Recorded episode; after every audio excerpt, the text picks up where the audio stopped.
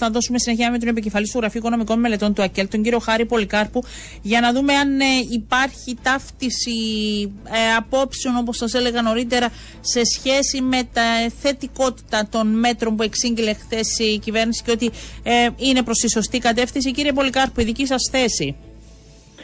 Ε, η αλήθεια και νομίζω ότι όλοι μπορούμε να συμφωνήσουμε σε αυτό ε, είναι το ότι υπάρχει σίγουρα μια διαφορετική προσέγγιση από τα όσα έλεγε η κυβέρνηση όλο το προηγούμενο διάστημα. Ε, τόσο στο, στο γεγονός ότι υπάρχει ένας συνδυασμός στοχευμένων και οριζόντιων μέτρων ε, ως επίσης και στο γεγονός ότι τελικά υπήρξε επαναφορά μέτρων που η ίδια η κυβέρνηση βεβαιασμένα και λαθασμένα κατήργησε αλλά και στο γεγονός ότι ε, επεδίωξε τελικά να έχει ένα σημαντικό δημοσιονομικό αντίκτυπο αυτό το πακέτο μέτρων. Αυτά τα τρία στοιχεία θυμίζω ήταν και από τις ε, βασικές μας πολιτικές προτάξεις όλο το προηγούμενο διάστημα, με τα οποία η κυβέρνηση έφερνε και κάθε τη διαφωνία και αντίθεση.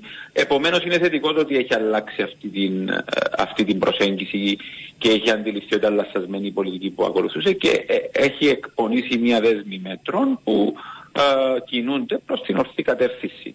Από εκεί και πέρα όμως, ναι. πέραν της φιλοσοφίας, διότι έχουμε, έχουμε μια φιλοσοφία μπροστά μας, στο ναι. προς τα που προσανατολίζεται η κυβέρνηση να κινηθεί, υπάρχει και η εφαρμογή των μέτρων. Και εκεί κανείς θα πρέπει να δει πλέον τις λεπτομέρειες των διαφορών ε, σχεδίων, των διαφορών προτάσεων και να κάνει μια αξιολόγηση εάν τελικά οι στόχοι και οι σκοποί της ευρύτερης φιλοσοφίας επιτυχάνονται. Και βεβαίως εδώ υπάρχουν ήδη κάποια πράγματα που κάποιος μπορεί να καταγράψει, να σημειώσει και να εντοπίσει σε σχέση με τα επιμέρους μέτρα. Έχω κάποιες απορίες, εξορίστε και οικονομολόγος. Είναι μέτρα τα οποία θα έπρεπε να έχουν πρώτον μεγαλύτερη ισχύ. Και το λέω αυτό σε σχέση ε, με το περιθώριο που υπάρχει για να γίνουν βελτιωτικές κινήσεις και στον κρατικό προϋπολογισμό. Δηλαδή κινδυνεύει αν πάνε παραπέρα ο κρατικός προϋπολογισμός γιατί τα χειρότερα έρχονται μας προειδοποιούν όλοι οι οικονομολόγοι και αναλυτές.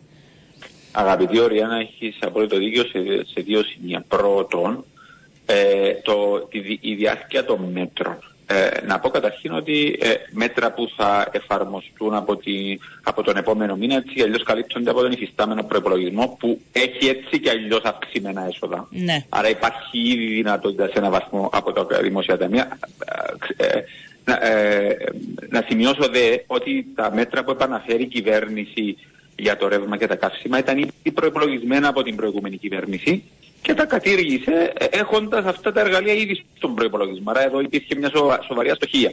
Από εκεί και πέρα, για να συνεχίσω στο κομμάτι της, ε, της έκτασης των μέτρων, να πω ότι ε, ε, νομίζω ότι ε, κάνουμε και συμφωνούμε όλοι στην αξιολόγηση ότι οι αιτίες που δημιούργησαν αυτό το πληθωριστικό κύμα, που είναι οι γεωπολιτικές mm-hmm. εξελίξεις, που είναι οι, τα προβλήματα στην, στο, κομμάτι της ενέργειας και των καυσίμων, ε, στο κομμάτι των επιτοκίων. Δεν περιμένει κάποιος ότι στους επόμενους τέσσερις μήνες θα αποκλιμακωθούν. Δεν φαίνεται, εν πάση περιπτώσει, από τις σημερινές εξελίξεις. Άρα λοιπόν, εδώ η κυβέρνηση θα έπρεπε να έχει ένα πολύ πιο φιλόδοξο ορίζοντα ή εν πάση περιπτώσει να, να, να δώσει ξεκάθαρο μήνυμα ότι κοιτάξτε να δείτε είμαστε έτοιμοι σε τέσσερις μήνες εφόσον οι συνθήκες ε, παραμένουν ίδιες να επεκτείνουμε τα μέτρα ευελπιστώντας ότι δεν θα επαναλάβουμε και πάλι μια συζήτηση που έγινε όλους τους τελευταίους μήνες για τα δημοσιονομικά, αν επιτρέπουν, αν δεν επιτρέπουν, αν υπάρχει αναγκαιότητα ή όχι.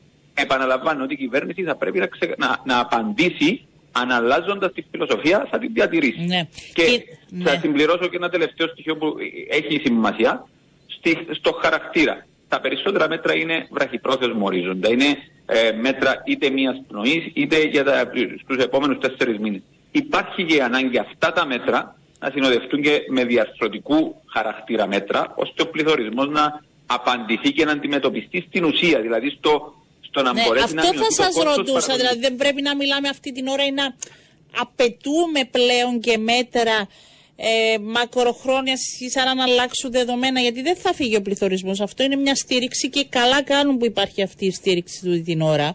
Αλλά από εκεί πέρα πώς θα αντιμετωπίσουμε, δηλαδή δεν θα αλλάξουν τα οικονομικά δεδομένα. Μην σας πω ότι θα χειροτερέψουν. Αναφίβολα. Ε, Ακριβώς αυτή είναι και η ουσία, αν θέλετε, της συνολικής αξιολόγηση των μέτρων που έχουμε κάνει και στην πρώτη μας ανάγνωση των μέτρων ότι για παράδειγμα στο κομμάτι των, των υποδομών ε, του, του ηλεκτρικού ρεύματος είτε αυτό έχει να κάνει με το δίκτυο είτε με την απεξάρτηση από το, από το πετρέλαιο στην παραγωγή ηλεκτρισμού, η κυβέρνηση θα έπρεπε να ήταν πολύ πιο φιλόδοξη και πολύ πιο αποφασιστική, έτσι ώστε να μην είναι αναγκαίο συνεχώς να συζητάμε πώς θα ανακουφίσουμε για δύο, για τρεις, για τέσσερις μήνες τα νοικοκυριά. Θα έπρεπε να είχαμε κινηθεί πολύ πιο αποφασιστικά. Όπως βεβαίως και στο κομμάτι των εισοδημάτων των εργαζομένων. Διότι ε, αν κάνουμε και σωστά κάνουμε την ανάγνωση ότι ενώ αυξάνονται οι ονομαστικοί μισθοί των εργαζομένων, το πραγματικό τους εισόδημα μειώνεται λόγω του πληθωρισμού. Άρα η αγοραστική του δύναμη μειώνεται. Θα έπρεπε να δούμε λοιπόν διαρθρωτικά πώς το συνολικό εισόδημα των εργαζομένων βελτιώνεται είτε με, είτε με μέτρα που έχουν να κάνουν με την εισαγωγή της ΆΤΑ στον κατώτατο μισθό, είτε με άλλα μέτρα σε σχέση με την επέκταση των συλλογικών συμβάσεων. Ναι. Και βεβαίως να μην ξεχνάμε και το κομμάτι των επιτοκίων και των ε, δανείων. Εδώ και εδώ θα σας ρωτήσω, έχω μια απορία που δεν αντιλαμβάνομαι.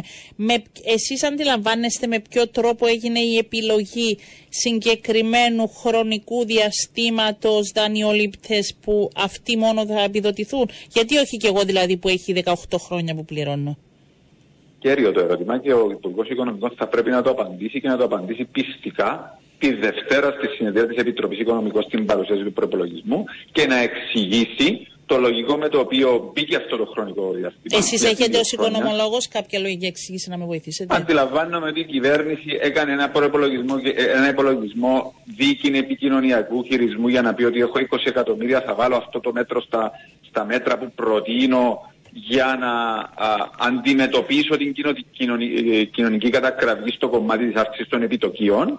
Έχω ένα, ένα, ένα ποσό που μπορώ να βάλω που είναι 20 εκατομμύρια και θα δω ποιος θα καλύψω. Αυτό το πράγμα όμως δεν κάνει νόημα στο ότι πρώτον δημιουργεί αδικίες, γιατί αυτός και γιατί όχι ο άλλος, Πολύ περισσότερο δε που υπάρχει ένα πολύ κέριο ερώτημα εάν τελικά θα υπάρξει διαχωρισμός σταθερού και κειμενόμενο επιτοκίο, διότι κάποιος που έχει κειμενόμενο επιτοκίο, το επιτοκίο τώρα είναι στο 8%, κάποιο που είναι σταθερό είναι στο 4%, αλλά είναι πολύ διαφορετικό το βάρος της επιδότησης.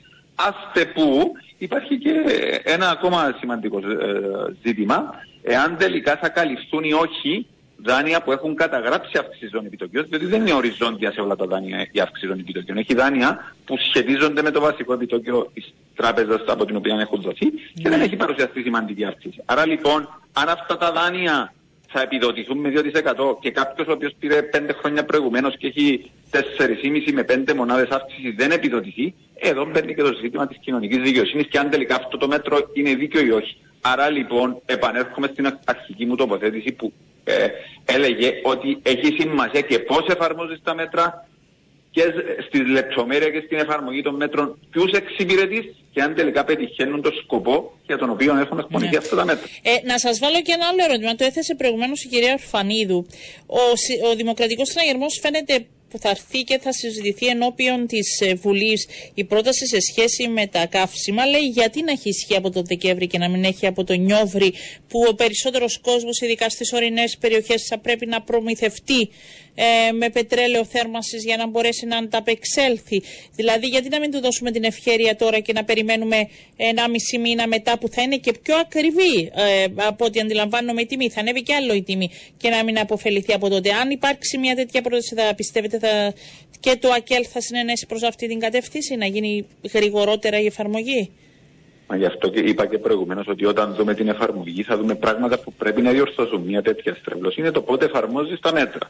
Όπως βεβαίως, ε, άλλη μια στρέβλωση είναι το γεγονός ότι έχει γίνει κατά κόρονο το προηγούμενο διάστημα επίκληση για την ανάγκη να υπάρξει επέκταση, για παράδειγμα, της ειδικής διατίμησης της ΑΕΚ στους χαμηλοσυνταξιούχους, πράγμα το οποίο δεν έγινε στα μέτρα που ανακοινώθηκαν. Και αυτό νομίζω ότι θα πρέπει να μπει στη δημοσία συζήτηση και να το αξιολογήσει η κυβέρνηση όπως θα αξιολογήσει, διότι άκουγα και εκπροσώπους των κομμάτων της συγκυβέρνησης να λένε ότι όντως μια τέτοια πρόταση έχει μια λογική να ξεκινήσουμε νωρίτερα. Ναι. Να αξιολογηθεί και αυτό και στην πορεία εφαρμογής αυτών των μέτρων, στο τέλος της ημέρας, ε, ε, ο τρόπος που θα εφαρμοστούν να ενσωματώνει τις πραγματικές ανάγκες. Ε, ε, επαναλαμβάνω και υπογραμμίζω ε, αυτά τα πράγματα ίσως επιβεβαιώνουν ότι κάποια μέτρα μπήκαν και με μια σκοπιμότητα στο πώς εφαρμόζονται. Ενδεχομένως εδώ και για δημοσιονομικούς λόγους η κυβέρνηση να μην ήθελε να φορτώσει όλο το βάρος Δεν είναι εύκολα για να είμαστε δίκαια τα πράγματα. Δεν είναι εύκολα ούτε από πλευράς της κυβέρνησης με τα δεδομένα που υπάρχουν σε σχέση με την. Μα, μα κανένας δεν νομίζω ότι λέει ότι υπάρχει πληθώρα ναι, δυνατοτήτων. Ναι, ναι. ούτε το ΑΚΕΛ υποστηρίζει ότι ξέρετε θα πρέπει τώρα να σκορπίσουμε δεξιά και αριστερά ε, ένα, ε, ένα ποσό χρημάτων χωρίς να έχουμε προφανώς και μια ε, λελογισμένη δημοσιονομική πολιτική, αλλά την ίδια ώρα είναι και αληθές ότι η κυβέρνηση καταγράφει σημαντικά έσοδα από τους πολίτες λόγω των αυξημένων φόρων, όπως βεβαίως είναι επίσης αληθές ότι την ώρα που ε, ο πληθωρισμός σε άλλες χώρες μειώνεται, στην Κύπρο καταγράφει αυξήσεις και έρχεται να χτίσει πάνω σε μια πραγματικότητα σε σχέση με τα ενίκια και σε μια πραγματικότητα σε σχέση με τα επιτόκια. Άρα αυτοί οι ιδιαίτεροι λόγοι είναι που κάνουν την ανάγκη να βρεθεί χρυσή τομή και ισορροπία μεταξύ μιας θαραλέας σοβαρής και υπεύθυνης στήριξης της κοινωνίας και την ίδια ώρα της διατήρησης ενός δημοσιονομικού ισοζύγου. Και θα πρέπει να απαιτήσετε και μακροχρόνια μέτρα, έτσι, ως κόμματα. Ε, νομίζω ότι το γεγονός και μόνο ότι η, η συζήτηση θα πρέπει να επεκταθεί και να ανοίξει στα διαρθρωτικά ζητήματα που αφορούν τον πληθωρισμό και έχουν να κάνουν, όπως είπα και προηγουμένως, με την ενέργεια και τα καύσιμα, απαντάς στο γεγονός ότι δεν μπορούμε την ώρα που λέμε ότι απαντούμε. Να εφησυχαστούμε. Να εφησυχαστούμε. Ακριβώς. Ναι. δεν μπορούμε να επαναλάβουμε, να πάμε σε τέσσερις μήνες από σήμερα, το Φεβράρι που θα τελειώσουν αυτά τα μέτρα και να συζητάμε και πάλι, ναι. ίσως αν θα επεκταθούν ξανά ή όχι ναι. τα μέτρα, αν υπάρχει δημοσιονομική δυνατότητα ή όχι. Θα πρέπει να γίνει παράλληλη δουλειά τώρα, ναι. Ε, Βεβαίως. Ε, εάν για τους επόμενους τέσσερις μήνες θα πούμε ότι πήραμε μέτρα και δεν υπάρχει σχεδιασμός, σε τέσσερις μήνες την ίδια συζήτηση θα κάνουμε που κάναμε τους τελευταίους έξι μήνες. Ευχαριστώ πάρα πολύ. Θα τα πούμε εκ νέου, κύριε Πολυκάρπου, γιατί θα συζητάμε νομίζω για αρκετό χρονικό διάστημα και πρέπει να το συζητάμε για να μην έρθουν τέσσερις μήνες μετά και να λέμε τα ίδια. Ευχαριστώ, να είστε καλά. Καλό σας μεσημέρι.